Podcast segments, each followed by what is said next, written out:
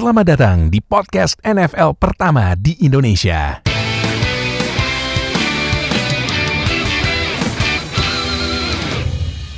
Baik sama gue pada host kali Zero Knowledge Podcast Maaf belepotan Nah jadi uh, Seperti biasa di hari Jumat atau Sabtu Kan kalau kemarin kan uh, Kalau di hari Rabu kan uh, Rilis podcast ini ya Buat yang pemain di musim. Nah sekarang kita bakal bahas top 5 uh, Rookie draft prospect. Sekarang kita bahas di tight end. Lagi-lagi balik sama Julian sama Nuha di sini. Nah mungkin kalau kalian yang ngikutin draft kan uh, ini ya mungkin yang ngikutin draft tuh Julian ini apa itu? Nah kalau mungkin kalau kalian ngikutin draft kan uh, ini ya. Suka bingung suka bingung ini uh, prospek draft TE kok kayaknya kayaknya kayaknya kering atau gimana gitu kan pasti dengerin Kyle Pitts Kyle Pitts Kyle Pitts. Cuman Nuha sama Julian tahu ada lagi ini lima lagi draft prospeknya. Jadi udah kalau gitu nggak pakai lama langsung aja Uh, dari Julian deh Jul, nomor 5 lu siapa kalau draft prospect? Kita mau no, mulai dari nomor satu nih, kan udah tahu kira-kira ya. nomor satunya siapa. Kalbit star aja, ini tapi kita oh, kasih tahu dulu yang orang pada nggak tahu dulu. Oke deh, jadi gue di nomor 5 ada Tommy Tremble dari Notre Dame. Notre nah, Dame, kalau oh, kalian okay. yang perhatiin college football season ini pasti lumayan sering denger nama dia gara-gara hmm. ya Notre Dame kan uh, season ini lumayan bagus ya. Mak, bukan lumayan bagus lagi sih, kan dia masuk college football playoff gitu walaupun akhirnya kalah sama Alabama. Ya Alabama. Anyway, terus kayak si Tommy Tremble ini season ini dia ada 19 catch, 218 yards, tapi zero touchdown. Nah, kenapa gue taruh dia di nomor 5? Dan itu bukan karena prospek tight end tuh kering banget. Jadi gue mesti taruh orang pemain yang produk productionnya hampir dibilang nggak ada di nomor 5. Tapi enggak, gue taruh dia di nomor 5 karena walaupun mungkin dia sebagai catcher di college tuh underutilized nggak terlalu kepake mm-hmm. Tapi skill blockingnya dia itu bagus banget nah karena mm. dia di di di Notre Dame sendiri di Notre yep. Dame sendiri um, kayak season kemarin ini ada empat tight end di roster mereka empat tight end buset iya dan kayak lumayan sering di rotate gitu pemakaiannya nah si mm si Tommy Tremble ini dipakai sebagai blocker gitu. Dia jadi line up-nya uh, inilah selalu lebih dekat dengan online gitu. Jadi kadang-kadang juga disuruh uh, line up-nya kayak tiga kayak tiga jari di tanah gitu. Mm-hmm. Nah ini jadi dia ditaruhnya cuma uh, mostly jadi dipakai mostly jadi blocker gitu. Dia di college sendiri total karir dia di college cuma dapat 63 target gitu. Jadi, oh, oke. Okay. Ya, tapi walaupun dia jarang dipakai sebagai receiver, tiap kali dia di target gitu, ya dia melihat memperlihatkan potensial dia sebagai catcher gitu. Kayak mm. uh, dia maksudnya adalah potensial kayak dengan um, atletisism dia atau dengan badan badan dia gitu untuk bisa um, punya self control, uh, self body control yang cukup bagus untuk menjadi uh, receiver gitu. Tapi ya sebenarnya kalau dia di draft sekarang itu mainly buat skill blockingnya dan menurut gue mungkin dia kalau awal-awal masuk NFL bakal mirip-mirip Nick Boyle gitu mungkin. Nick, oh, Nick Boyle yang di Ravens. Oh, okay, yang okay. Um, mostly jadi blockernya kalau di skimnya mereka gitu. Tapi si si siapa si Tommy Tremble ini bakal mirip-mirip kayak gitu. Hmm. Tapi ya ini sih orang-orang bilang projection dia dia karirnya bakal lebih bagus di pro dibanding pas di college gitu gara-gara um, kalau dia bisa develop route running dia sama um, catching dia nah dia bakal bisa jadi tapen yang jauh lebih komplit daripada sekarang tapi ya ini sih maksudnya dia sebagai blocker udah pro pro ready gitu dan NFL ready jadi whoever drafts this guy bakal bisa dapat production dari dia dari hari pertama gitu. ah oke okay, oke okay, oke okay. Nah, no, nomor lima lu siapa? Kalau nomor lima gue, gue mau naro Hunter Long dari Boston College. Ah, Boston College? Ya. Yeah. Kenapa Boston College? Long ini dia di 2020, dia selama 2020 dia bagus ya. Maksudnya dia tuh solid sebagai pass apa sebagai pass catcher. Mm -hmm.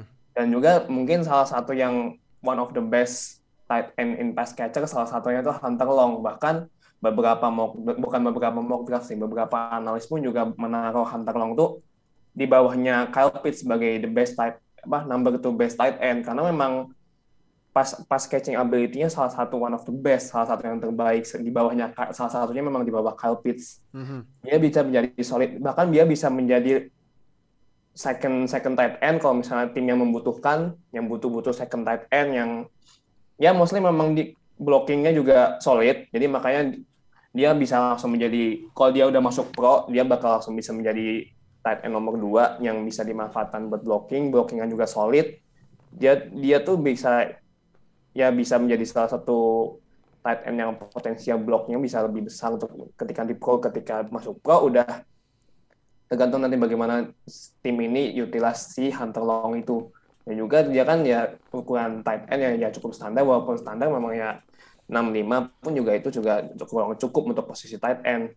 Dan juga dengan bodinya yang dia body controlnya juga bagus, awareness dia tuh terhadap coverage bola tuh juga untuk reading coverage defense pun juga termasuk oke, okay. nggak kalah sama top prospect yang lain. Mm-hmm. Emang sih dia masih ada isunya si Hunter Long ini untuk separasi, walaupun dia bagus secara reading coverage, tapi separasi coverage-nya dia tuh masih masih ada isu di situ. Jadi mm. kalau dia nanti masuk pro, dia gue sih berharap nanti si Hunter Long tuh bisa ngedevelop lagi reading coverage buat reading coverage defense-nya Soalnya separasinya reading coverage-nya udah bagus, cuman separasi dia untuk lepas dari man to man coverage itu masih masih cukup kurang walaupun sebenarnya ya nggak tergolong average tapi ya mid below the average sih tapi karena memang reading coverage-nya sekali lagi yang gue bilang reading coverage-nya udah bagus tinggal gimana nanti ketika udah masuk pro hmm. gimana dia uh, memanfaat apa melatih skill untuk separasinya itu sih Ah, oke oke oke oke. Nah, um, nomor empat siapa Jo? Ya nomor empat gua ada Hunter Long dari Boston College. Oh tadi ya. Jadi ngomongin okay. sama Nuha. Jadi uh, Hunter Long ini dia di season kemarin di 2020 production dia lumayan oke. Okay. Dia 57 uh, catch, 685 yards, 5 reception touchdown di dalam 11 game. Nah, um, jadi si Hunter Long ini dia kan empat tahun di college. Nah dia tiga tahun itu um, dipakai mostly sebagai run blocker gitu, sebagai blocker.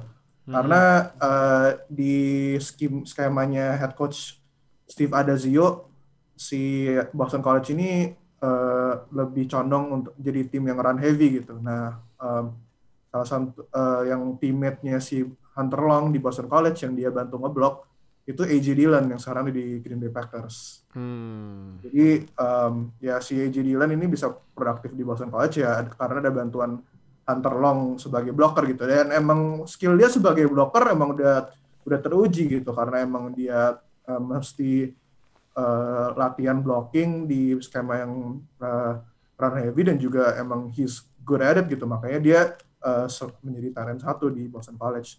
Nah tapi um, di season 2020 ini Boston College head coach baru mm-hmm. Frank Cincinnati yang dia skemanya lebih uh, pro offense gitu. Jadi lebih banyak uh, quarterbacknya uh, drop back buat buat ngelempar gitu. Nah si Hunter Long ini langsung transformasi. Dia jadi ha, jadi high volume target gitu di di offense-nya offense barunya Boston College gitu. Makanya dia productionnya jadi lumayan tinggi. Kayak reception aja udah 57 uh, catches gitu. Dan kalau tadi si Nuha udah bilang ya, dia tuh uh, baca baca traffic bagus. Kayak he has kayak really good field vision. Jadi dia tahu uh, where he has to go kayak di mana kira-kira dia mesti um, ya biar get open buat quarterback dia. Terus juga um, yang interesting juga di season kemarin ini dia led the nation in reception among tight ends. Jadi di antara semua tight end yang main di season 2020 kemarin dia reception itu paling banyak Hmm. Ya interesting ya dari dari blocker terus tiba-tiba jadi langsung tight end yang receptionnya paling banyak gitu. Iya. Yeah. Nah terus juga kenapa um, dia masuk top 5 tight end?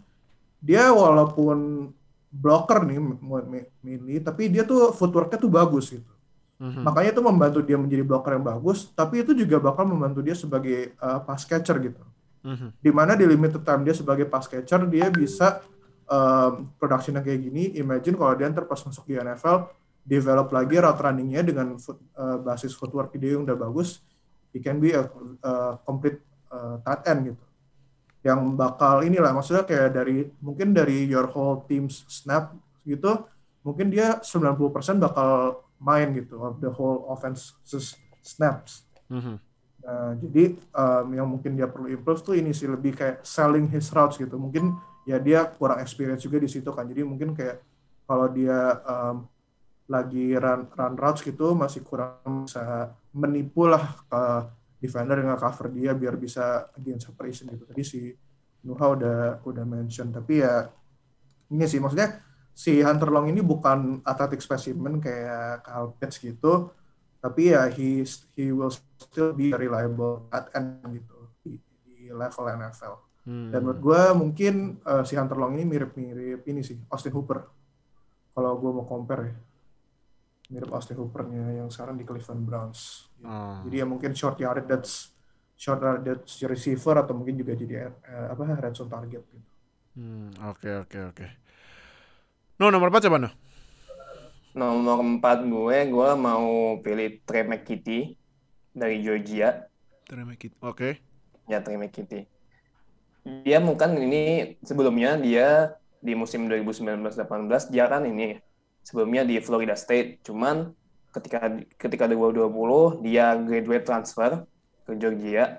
Sebenarnya di 2020 itu McKitty itu cuma cuma bikin six reception doang during the regular season. Cuman dia masih masih dapat invitation ke senior bowl. Berarti hmm. memang secara ability si Trey McKitt itu ya recognizable sama many coaches sama senior bowl itu berarti ya ability dia well known karena sama sama yang ini sama senior bowl dan juga dia secara secara ini ya secara kelebihan pun juga dia bagus dalam melakukan separation from coverage. Jadi dia reading reading defense coverage-nya juga bagus. Dia tuh dia tuh secara atletik walaupun ini dia tuh bisa dibilang tight yang cukup cepat ya footworknya bagus. Jadi dia tuh bisa create space untuk buat buat quarterbacknya dia itu dia bisa creating space jadi jadi jadi kalau misalnya quarterbacknya dia lagi beberapa match di, di matchnya tahun kemarin di Georgia itu hmm. ketika quarterbacknya mau cari aman ya kebetulan Trey McKitty itu punya footwork yang cukup bagus ya sebagai tight end dia dia bisa lempar ke Trey McKitty jadi ya bisa menjadi safety blanketnya si quarterbacknya si Georgia. Hmm. Dan juga quickness dia juga terbilang cukup bagus ya karena tadi dia punya footwork yang bagus. Quickness dia dia juga cukup cepat untuk untuk membaca ini membaca untuk route running. Route running dia untuk slant, untuk middle untuk middle seam, slant itu dia punya ability yang cukup bagus di situ. Makanya kan itu kayak tipikal tight zaman sekarang yang kalau ketika receivernya, receiver-receiver yang di college itu coverage sama defensive back, tight endnya bisa mengganti posisi sebagai slot receiver. Hmm. Nah, Premier Kitty bisa untuk menggantikan menggantikan menggantikan receiver ketika mereka dapat coverage tight. Nah, Premier Kitty bisa untuk melakukan itu. Dan dia juga sebagai ya tadi yang gue bilang karena dia bisa route line-nya dia bisa, middle seam bisa, dia salah satu route runner yang paling bagus, bukan paling bagus sih, salah satu route runner bagus di tight end kelas musim ini. Tapi hmm. karena memang kekurangannya dia memang tahun ini di 2020 musim 2020 cuma dapat reception jadi we still unknown what he will capable of gitu. Jadi sebenarnya masih banyak yang bisa dieksplor sama Trey McKitty sendiri secara development ability-nya dia. Nanti ketika dia udah di draft sama tim, tim di NFL, hmm. ya projectednya paling ya kalau nggak third, fourth atau fifth round ya. Memang sebenarnya tight end tuh nggak nggak perlu terlalu yang harus first to first round, second round yang memang secara ability memang tight end seperti itu. Jadi ya gue rasa nggak masalah kalau dia mungkin projected yang fourth round, fifth round. Toh tight end yang bagus zaman sekarang kayak Travis Kelsey atau George Kittle juga nggak dari first round gitu. Jadi ya iya, nggak iya, masalah, bener. Oke oke oke. Nah, Jul ketiga siapa Jul? Uh, di tiga gue ada Pat Fryermuth dari Penn State. Ini Penn dia State. pas masuk college di nickname-nya Mini Grong. Mini mm, Mini Baby Grong. Baby Grong, Baby Grong. Mini Grong. Baby Grong. Kenapa Jadi, Baby Grong nih? Baby Grong ya, sorry. Jadi uh, ya karena dia secara spesimen, secara fisikal agak-agak mirip Gronk gitu ya terus kayak penampilannya juga agak-agak mirip Gronk yang kayak agak gede tinggi gede tinggi terus kayak mukanya kayak agak kotak gitu Em, tapi ini sih mungkin eh, kita ini ya uh, ntar, ntar gue ngomongin kenapa mungkin dia eh, nggak live up to nickname-nya gitu. Tapi bukan Oh. berarti dia tight end yang jelek. Eh, makanya gue taruh dia di nomor tiga gitu. Ah. kalau kita lihat season eh stats dia kemarin di 2020 kan ini dia mainnya di Big Ten ya. Terus kayak Big Ten tuh nggak terlalu banyak mainnya. Karena juga startnya agak telat kayak Oktober pertengahan baru mulai. Makanya dia cuma main di 4 game. Bukan karena cedera emang seasonnya seasonnya conference di Big Ten tuh emang pendek banget kemarin gara-gara covid. Nah dia dari 4 game eh, dapat di 23 catch 310 yards sama satu touchdown nah ya maksudnya considering ya 4, 4 game doang itu very inilah maksudnya produktif lah gitu. Oke, jadi si Firemouth ini emang kayak Grok dia bisa di, dia di line up-nya di slot iya, di inline iya sebagai blocker, terus juga kadang-kadang di agak di luar juga iya gitu. Emang karena dia versatile banget gitu sebagai tight end. Dan dia ini ya di, di college dia di pas dia di college dia 29 game berturut-turut dia selalu catch at least satu satu uh, pass dari quarterbacknya dia. Jadi dari di itu semua game yang dia main kecuali game pertama dia di college. Jadi emang dia udah kelihatan reliable banget gitu dan juga dia um, di 2020 um, nomor 3 di ininya receiving yards per game. Hmm. Kayak dia 77,5 receiving yards per game. Jadi ya kalau kalian yang uh, main fantasy pasti tahu kalau tight end production kayak gitu itu udah oke banget gitu. Nah, itu Apalagi kayak di fantasy kan tight end kering banget ya.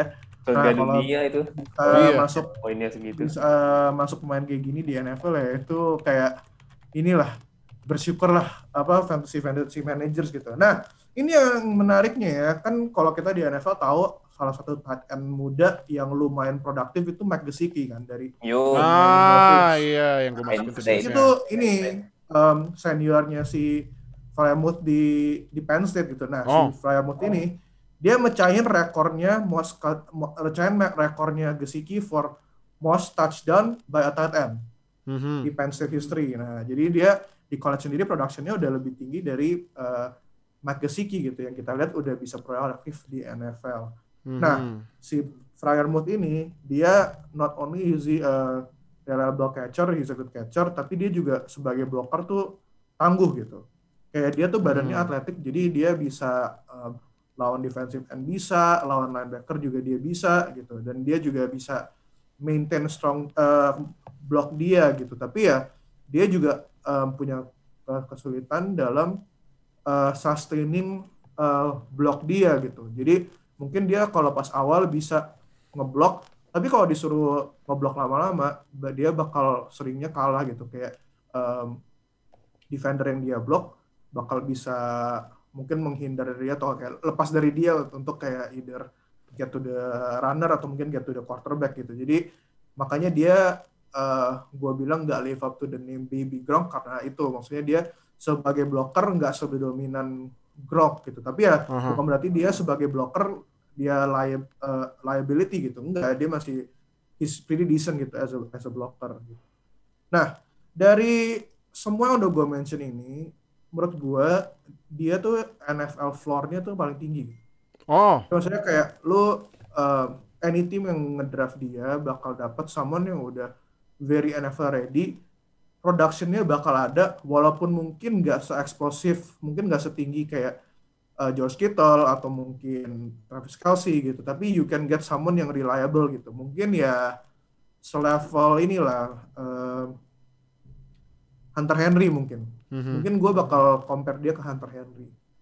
Hunter Henry um, yang sekarang ya bukan kalau misalnya dia dia nggak pernah cedera-cedera gitu. Tapi ya menurut gue kurang lebih dia bakal inilah pretty pretty similar lah uh, comparisonnya. Atau mungkin yang lebih muda mungkin gue bakal samain kayak TJ Hawkinson gitu. Kurang Hmm. lebih kayak gitu sih comparisonnya. Hmm, oke oke oke. Hmm, NFL dia, aduh Steelers, please dong gerak kayak dikit. Nah, jadi TE kalau gitu Steelers sama. kalau Steelers ambil nggak perlu pindah rumahnya jauh-jauh. Udah di Pennsylvania. Oh kan? iya Pennsylvania iya makanya Iya. udah pada jauh-jauh cari kosan lagi susah kan mahal lagi kalau misalnya pindahnya ke toko eh, ke eh, sorry ke ke kota yang high high profile nah Pindah ke LA dong. ya, aduh kosannya berapa tuh Eli? Emang emang ada draft pick. Ada kan second round. Oh, LA Chargers maksudnya kan udah nggak ada Hunter Henry, jadi nah Masih ada second round, Pak. itu eh, sekarang no eh, nomor tiga lu siapa Sama nomor tiga gue juga bakal taruh Pat Fryermuth ya dari Penn State.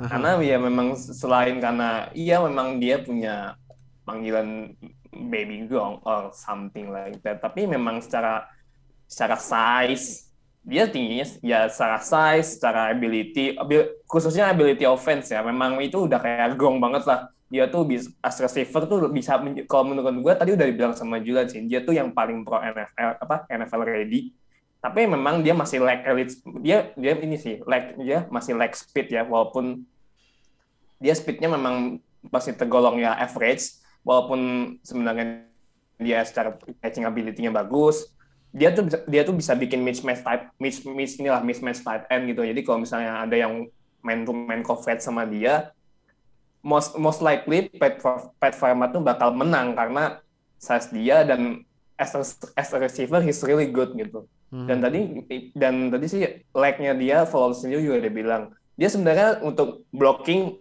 bagus cuman kalau misalnya disuruh lama-lama tadi udah bilang sama Julian sih secara secara abil apa strong and strong ability strong blocknya tuh dia masih biasa aja. Jadi dia tuh kalau menurut gue kalau misalnya dia udah udah di draft di NFL dia harus lebih sering latihan fisikal terutama untuk masalah blocking.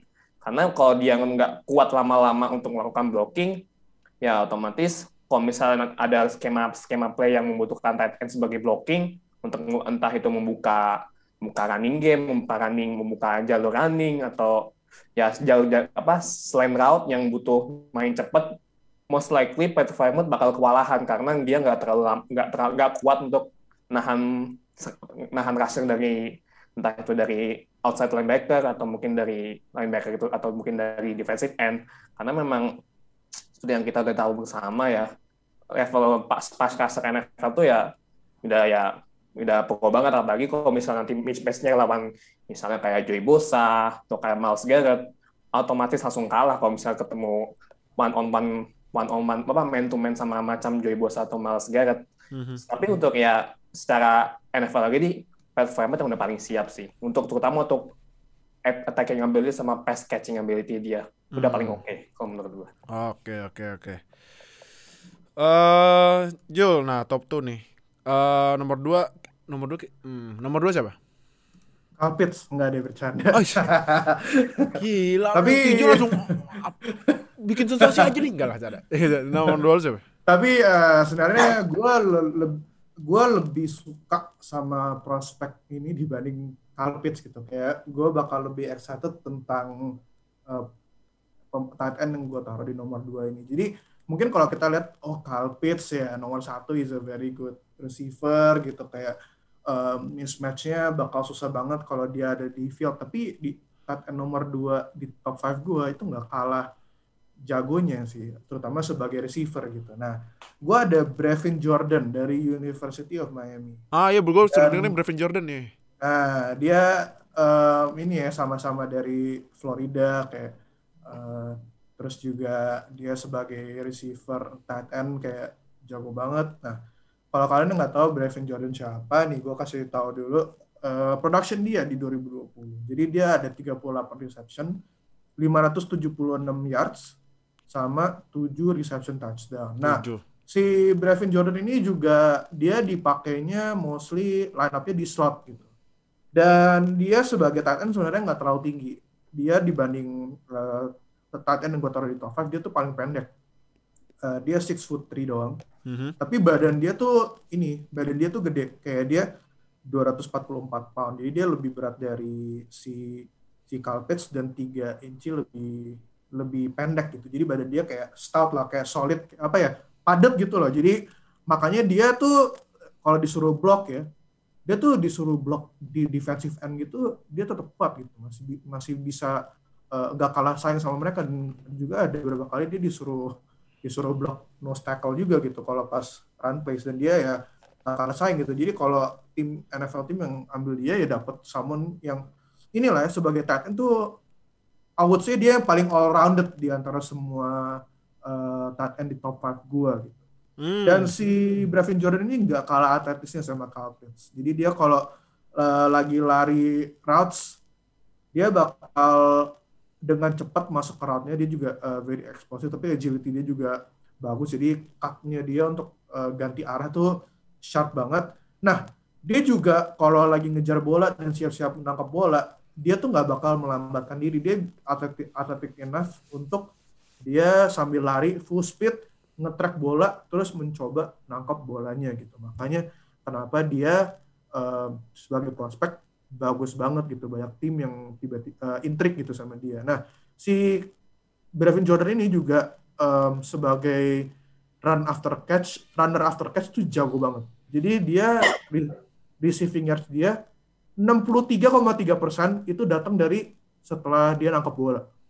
Jadi itu kayak inilah sebagai runner itu jago juga gitu. Bisa uh, nambahin yards dari uh, pas yang dia tangkap. Mm-hmm. Nah kalau gue tadi udah ngomong dia sebagai blocker eh, nggak uh, kalah saing, ya ini sayangnya aja dia nggak nggak terlalu gede kan jadi ya walaupun dia skillnya bagus nggak kalah saing tapi of course in terms of size and raw power pasti ada dia yang yang nggak bakal bisa uh, match up gitu karena emang ya mau gimana size emang udah kalah gitu ya nggak bisa kita terlalu apa-apain dan that shouldn't be uh, knock on him gitu. Hmm. Tapi um, inilah maksudnya kalau gue kalau gue lihat ya dia ini he's a really good prospect dan menurut gue underrated walaupun semakin dekat ke draft halat-halat dia udah mulai bermunculan orang-orang udah mulai uh, ngomongin dia gitu. Tapi mungkin kalau dari yang semua kita ngomongin ini, so far yang gue ngomongin di top 5 ini, kan dari tadi kita ngomonginnya kayak Pat Farmer, Hunter Long, Tommy Campbell gitu kan kayak inilah ya prototypical tight end lah size-nya kayak badan mereka gitu. Tapi si Brevin Jordan gue liatnya kalau di NFL mungkin lebih kayak H-back gitu.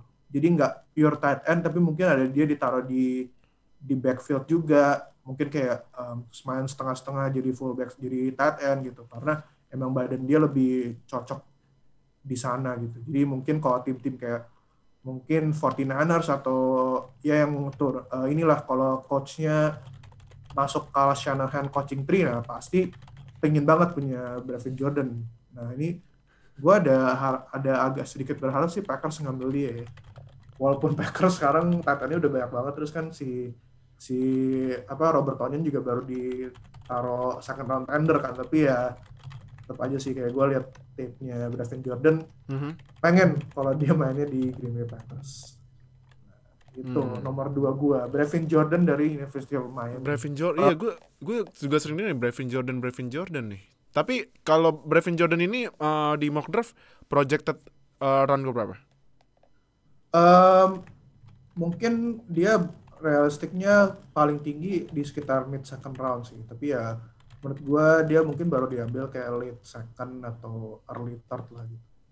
Nah, ya, menurut gue dia nggak bakal fall beyond. Nah, iya nih, aduh Steelers gerak. Nggak mungkin fall beyond mid third sih. Terlalu valuable skillnya menurut gue. Terlalu valuable. Uh, hmm, Rams bisa ambil tuh, Rams. Semuanya ke Rams aja. Hmm. ya kan gak punya first round. ya, jadi, jadi Rams oh iya buat ini, buat, buat gantiin Everett ya yang kemarin pindah ya? Betul, ya. Gerald Everett kan baru desain ke Seahawks kan. Oke, okay. Gitu. nah uh, ini sekarang no nomor dua juga Brevin Jordan ya? Iya nomor kedua gue juga nah, sama. Kalau dari analisis gimana? University of Miami. Kenapa sih gue tuh kayaknya, oh pengen banget sih si Brevin Jordan tuh bisa at least landed di Rams karena dia tuh sebagai receiver dia tuh route runningnya yang paling yang cukup bagus, route running bagus dan separasi dia tuh juga cepet gitu. Jadi gue ngelihat malah si Brevin Jordan ini bukan kayak tight end. Gue kayak melihat dia seperti wide receiver tapi yang punya physical physical ability yang jauh lebih tinggi aja. Uh-huh. Ya karena memang dia route running yang bagus, separasi yang bagus, terus juga apalagi kan juga dia walaupun dia sebenarnya ukuran tight end nggak terlalu tinggi ya.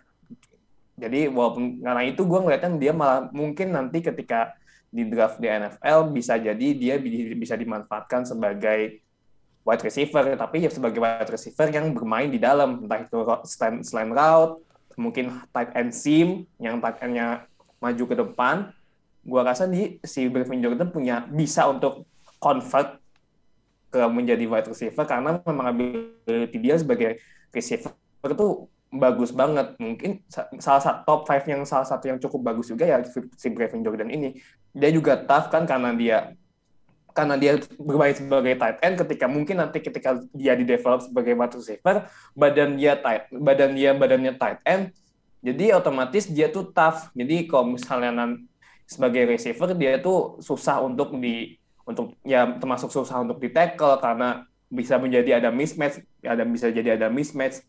Cuman tadi sih memang kekurangan dia sebagai tight end itu dia untuk blocking sebenarnya dia oke okay aja, nggak bagus-bagus amat. Tapi dia memang willingness dia untuk blocking memang sudah bagus, sudah ada willingness dia untuk main blocking tuh ada. Cuman karena memang dia ini ya secara size tuh nggak terlalu gede, ya lack of size lah untuk untuk untuk apa namanya untuk main matching sama tipikal NFL edge rusher ya bakal kewalahan kalau misalnya ketemunya mis ketemunya macam-macam yang kayak gue bilang tadi apalagi Miles Garrett salah satu man of the best defensive end gitu. Jadi ya bakal jadi PR bakal jadi PR buat si Brevin Jordan. Cuman untuk masalah receiving untuk masalah attacking ability dia sih gue nggak meragukan. Dia udah memang cukup bagus sebagai tight end. Dan makanya gue bilang mungkin ketika dia di draft bakal bisa bakal bisa dikonvert menjadi wide, wide receiver yang bermain di slot. Karena ability dia yang yang bagus sebagai receiving tight end. Itu sih Iya, oh, oke oke oke oke. Nah, jadi, sekarang Jul. Jadi kalau jadi Aduh, kalau tim nggak nggak bisa dapat Kalpits jangan kecewa. Ah, masih ada Brevin Jordan menunggu. Ah, Yo, masih ada iya, bener, bener, bener. Nah, kenapa Kyle nah, ya kan pasti ya best tight end prospect kan Kyle Pitts, Kyle Pitts. Nah, dari analisis lu gimana Jul? Kyle Pitts. Uh, ini yang gue mau highlight tadi gue lupa highlight tapi ini ya kalau antara top 5 tight end gue Devin Jordan sama Kyle Pitts ini yang paling muda. Mereka 20 tahun.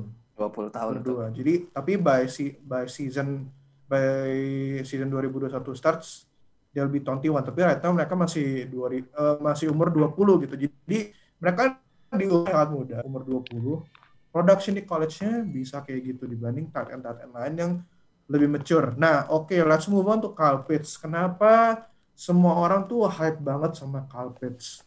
Dan gue pernah gue dengar ada analis yang bilang Kyle Pitts sebagai tight end lebih ready daripada Trevor Lawrence sebagai quarterback.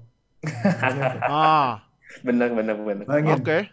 Padahal Trevor Lawrence sendiri kan udah dari freshman ya kayak di hype gitu sebagai quarterback. Tapi Kyle Pitts di di posisi dia lebih pro ready dibanding Trevor Lawrence di posisinya. Mm. Anyway, nah kita lihat ya productionnya Kyle Pitts 43 reception, 770 yards, 12 reception receiving touchdown. Nah, ini tight end atau wide receiver gitu. Gua kan udah minggu lalu, minggu lalu kan gue udah bercanda kan kayak, oh ya sebenarnya Kalpits ya wide receiver satu gitu.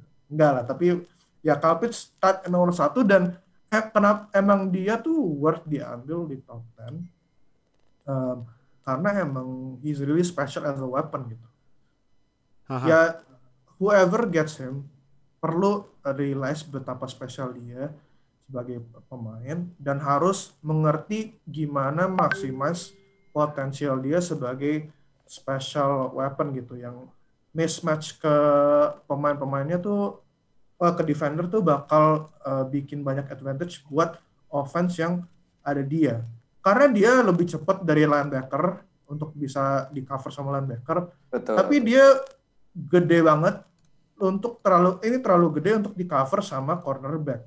Betul. Jadi ya gimana lu mau mau defend ya mau nggak mau di college most of the time dia di double team atau even di triple team gitu. Anyway kita ngomongin dulu ya kayak physical skill dia. Dia tuh very twitchy gitu. Maksudnya twitchy itu apa? Kayak kayak very explosive. Kayak lu bisa lihat dia kayak kalau kalau lu ini ya kayak apa per ya per lu kayak tekan gitu terus kan kalau lu pakai tekan kan dia kayak pas lu lepas kayak kenceng banget kan lepasnya kan hmm. kayak basically si Kalpits tuh kayak gitu gitu kayak explosiveness dia Dan juga walaupun uh, dan juga ditambah dengan itu, dia mungkin lu bisa bilang very smooth as a receiver gitu. Kayak dia uh, manipulasi badan dia, manipulasi um, dalam menangkap bola itu bikin um, susah gitu untuk di untuk di defense. Plus badan dia sendiri udah gede gitu. Jadi dia udah badan gede, dia tahu cara pakai badannya untuk bisa gain advantage over defender yang nge-cover dia. Nah, terus yang bikin dia makin susah di defend ya route running dia. Itu Hmm. ini route running dia walaupun dia tight end, walaupun dia gede, tapi ya elite gitu. Di- Even dibandingin sama wide receiver wide receiver lain gitu. Wah. Makanya dia kayak em, mau dijaga pun one on one ya susah karena lu mesti kayak literally uh, uh, apa catch up with him karena dia ganti arahnya tuh cepet banget gitu. Kayak hip movement dia Mhm. walaupun dia gede itu lentur banget. Jadi dia bisa gam- dengan gampang uh, ganti arah pas route running. Cuman em, ya ini sih of course sebagus-bagusnya dia dia nggak 100% perfect gitu Yo, iya. betul. dia sebagai pemain inilah maksudnya nggak terlalu bagus as a blocker walaupun dia antusias dia mau untuk eh, jadi blocker masuk sebagai blocker and kayak eh, commit to his blocking tapi ya emang secara physical ability sama skill dia dia nggak ba yang nggak nggak terlalu bagus sebagai blocker dan ya lu kalau sebagai tim NFL pakai dia sebagai blocker mostly blocker dan just fire your offensive coordinator gitu. Ah. Karena ya maksudnya lu ada weapon spesial ini masa lu cuma pakainya sebagai blocker gitu kan nggak mungkin kan. Iyalah. Makanya kayak inilah maksudnya dia di NFL pasti bakal dipakainya sebagai ini kayak mostly mungkin kayak I would say kayak 70-80% of the time ya ini ditaruhnya di posisi-posisi di mana biasanya wide receiver line up gitu. Dan mungkin dia mirip ini ya.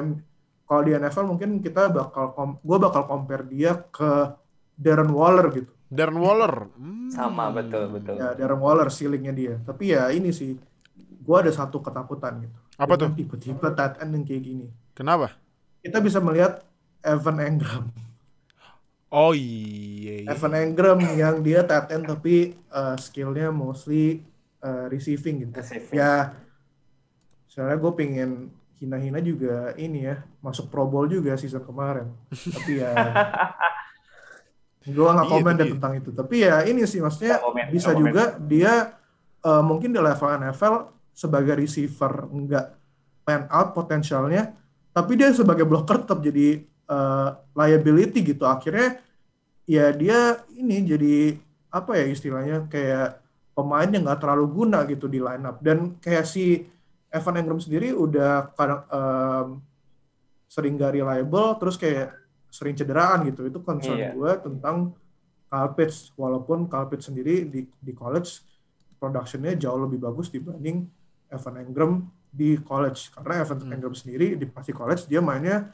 wide receiver bukan tight end gitu. Pas masuk ke NFL baru diganti jadi tight end. Tapi ya ini sih. Oh gue ada fun gue ada fun fact Apa tuh fun fact-nya? tentang tentang Kyle Pitts tapi ini fun fact-nya sebenarnya bukan tentang dia Apa tuh? Nah, kan tadi gue udah bilang kalau si Kyle Pitts ini di college untuk bisa effectively ngejaga dia mesti di double team, di triple team gitu. Mhm. Tapi ada satu pemain yang bisa nge-lockdown dia one on one. Uh. Siapa Tapi gue nggak bakal mention name dia karena gue bakal ngomongin pas kita ngomongin posisi layan di defense. Jadi ya Oh. tungguin aja, tungguin aja. Ntar pas kita ngomongin posisi posisi posisi di defense untuk Oh, berarti Nah, nanti prospek 2021. Nah, nanti tuh. Nanti pas Benar. bagian defense. Nah, jangan lupa ya yang nonton, jangan lupa tuh. Nanti si Julian bakal kasih tahu siapa pemain college yang bisa nge-lockdown Kyle Pitts yang tadi udah dibilang Kyle Pitts ini road runningnya udah elite ya. Tapi ini ada Hmm. satu pemain yang bisa nge-lockdown. Nah, tapi Kalau kalau nggak salah dia ini eh pas di first half one on one sama Kyle Pitts cuma satu reception 8 yards. uh Gua satu, tahu satu nih, catch gua tahu 8 ini. yard di first half Iya. pas match. Gua tahu ini, gua tahu ini siapa. Wah, siapa nih ya? Nah, buat kalian yang lagi into draft nih karena kita ntar lagi mau draft. Nah, ini harus tahu nih siapa pemainnya nih. Oke. Nah, Kalau coba, coba tebak aja ya, tulis di komen. Gitu. nah iya terus di komen aja siapa tuh pemain lawannya Kyle Pitts pas di 2020 college football kemarin yang bisa nge-lockdown Kyle Pitts tuh. Tulis aja di komen siapa. Nah, No, kalau analisis lu Kyle Pitts gimana? Ah, mungkin nambahin sedikit yang fun fact nih Julian kali ya. Ini ada satu analis di NFL mungkin kalau tahu yang sering nonton Good Morning Football, Peter Schrager, itu dia menaruh nama pemain itu cukup tinggi di top 10-nya dia. Dia karena salah satu ability-nya dia bisa nge-cover Kyle Pitts, Mhm. bisa menjadi ya yang nggak bagus ketika main lawan dia. But anyway, kita lanjut ke Kyle Pitts. Siapa siapa itu? Nah, cari tahu sendiri nanti, oke? Di defense. Ya tadi kan Kyle Pitts tadi udah dibilang mostly sama Julian udah hampir 100% sama. Cuman secara- kalau menurut gue Kyle Pitts ini bahkan dia sebagai as a, as a- as a receiver type end ya, dia tuh lebih dynamic, lebih dynamic bahkan lebih bisa ngebuat mismatch Mhm. dibandingkan Jamar Chase, Devonta Smith, even Jalen Waddle. Jadi kalau misal mau menaruh ability eh, receiving ability-nya Kyle Pitts bah, bisa di atas tiga orang top 3 wide receiver yang udah kita sebut. Uh, oke, oke. Karena memang secara ability receiving dia memang pro elite dan NFL ready. Yang emang sih Kyle Pitts di draft di NFL di karena di- dia masuk top sebagai top 10 pick itu karena memang kemampuan receivingnya dia. Dia tuh memang route runningnya yang salah satu yang paling bagus. Dia bisa berbagai macam route, bahkan di- bisa dipakai dalam tiga situasi. Sebagai split end receiver bisa, sebagai slot receiver bisa, bahkan as a natural tight end, Kyle Pitts tuh bisa melakukan tiga job ini. Jadi job dia sebagai tight end tuh multi multifungsi dan multitasking. Ah, Ya kayak kerja inilah kalau kerja lu disuruh bisa multitasking. Nah, Kyle Pitts kalau bisa suruh multitasking as a tight end dia bisa. Bahkan mungkin some teams di NFL tuh menilai dia sebagai wide receiver gitu, sebagai Ah. wide receiver.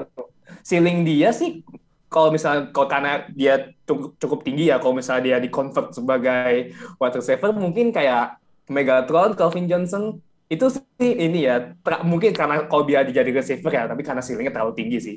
Tapi kalau misalnya dibagi tight end, gue setuju kalau misalnya di compare sama Darren Waller, Darren Waller, tapi Darren Waller yang sekarang ya, yang dua musim terakhir ya 2019 sama 2020, Iya. bukan ketika dia masih di Ravens yang Masih, masih ya masih jelek lah Heeh. bahkan ketika ketika bahkan ketika di SAC kan si Florida Gators ini kan konferensinya SAC itu tuh defensif defensifnya defensif timnya SAC itu nggak they, they no clue how to cover si ini si Pitts. Bahkan yang ma- ketika matching lawannya kayak tim besar kayak Alabama atau Georgia sekalipun pun Alabama sama Georgia tuh nggak tahu gimana cara nge-cover si Kyle Pitts ini. Nah, ini clue-nya nih. Yang clue sedikit clue yang defense tadi Hmm. bukan dari tim Alabama atau bukan dari Alabama atau Georgia yang Oh. bisa nge-cover si Kyle Pitts. Bukan Alabama atau Georgia ya? Bukan, bukan dari Kasih SEC. clue kebanyakan dong. Ah. Ya itu udah tuh, udah tuh, clue-nya udah tuh, clue-nya udah. Oh. Tapi memang secara kekurangan dia sih memang untuk masalah blocking. Walaupun tadi bilang udah dibilang sama Julian, he's have a willingness to be a blocker. Mhm. Cuman memang nggak istimewa aja sebagai blocking. Blockingnya dia tuh nggak terlalu istimewa, walaupun sebenarnya dia mau untuk blocking. Sebagai tight end juga, bahkan ada some source kalau bilang kalau ini gue nggak tahu ya apakah Florida ini udah melakukan pro day atau belum. Mhm.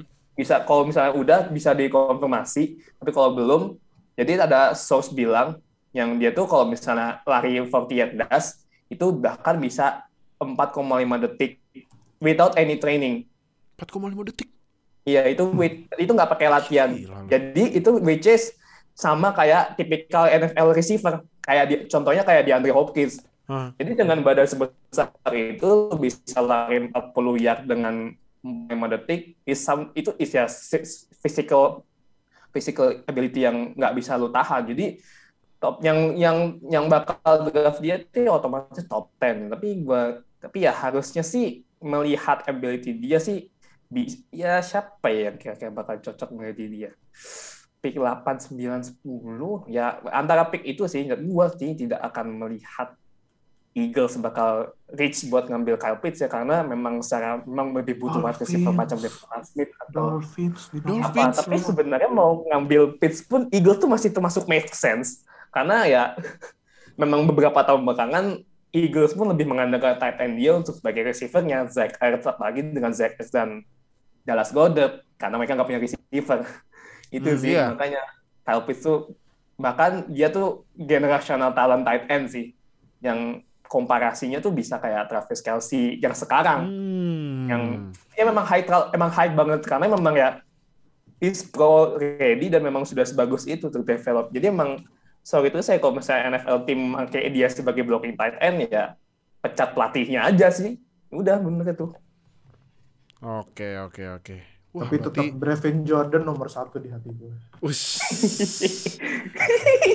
Tapi Kyle Pitts, Kyle Pitts, hmm, kalau itunya the WR berarti bisa disebut generational tight end berarti ya, kalau udah dituin compare sama tight end. Hmm, Oke oke oke. Jadi gimana ada kalau kalian yang tahunya cuma Kyle Pitts aja tuh kan dari kasih tahu tuh 5 kan. Apalagi yang tadi Julian nomor 3 langsung wah nomor yang nomor 3 lumayan nih kayaknya kalau misalnya masih ada masih masih ada ternyata ya. Jadi Gimana menurut kalian? Langsung aja tulis di komen yang nonton eh, podcast di YouTube. Jadi thank you udah nonton, thank you Julian sama Nuha join lagi. Berarti next week kita bakal OL ya? OL. OL tapi seru. ah OL katanya lumayan deep ya, apalagi posisi tackle ya katanya. Atau Tackle keseluruhan? Deep. Tackle deep, guard juga ada yang bagus. Karena juga ada beberapa tackle yang projected di NFL bakal pindah posisi jadi guard. Gitu.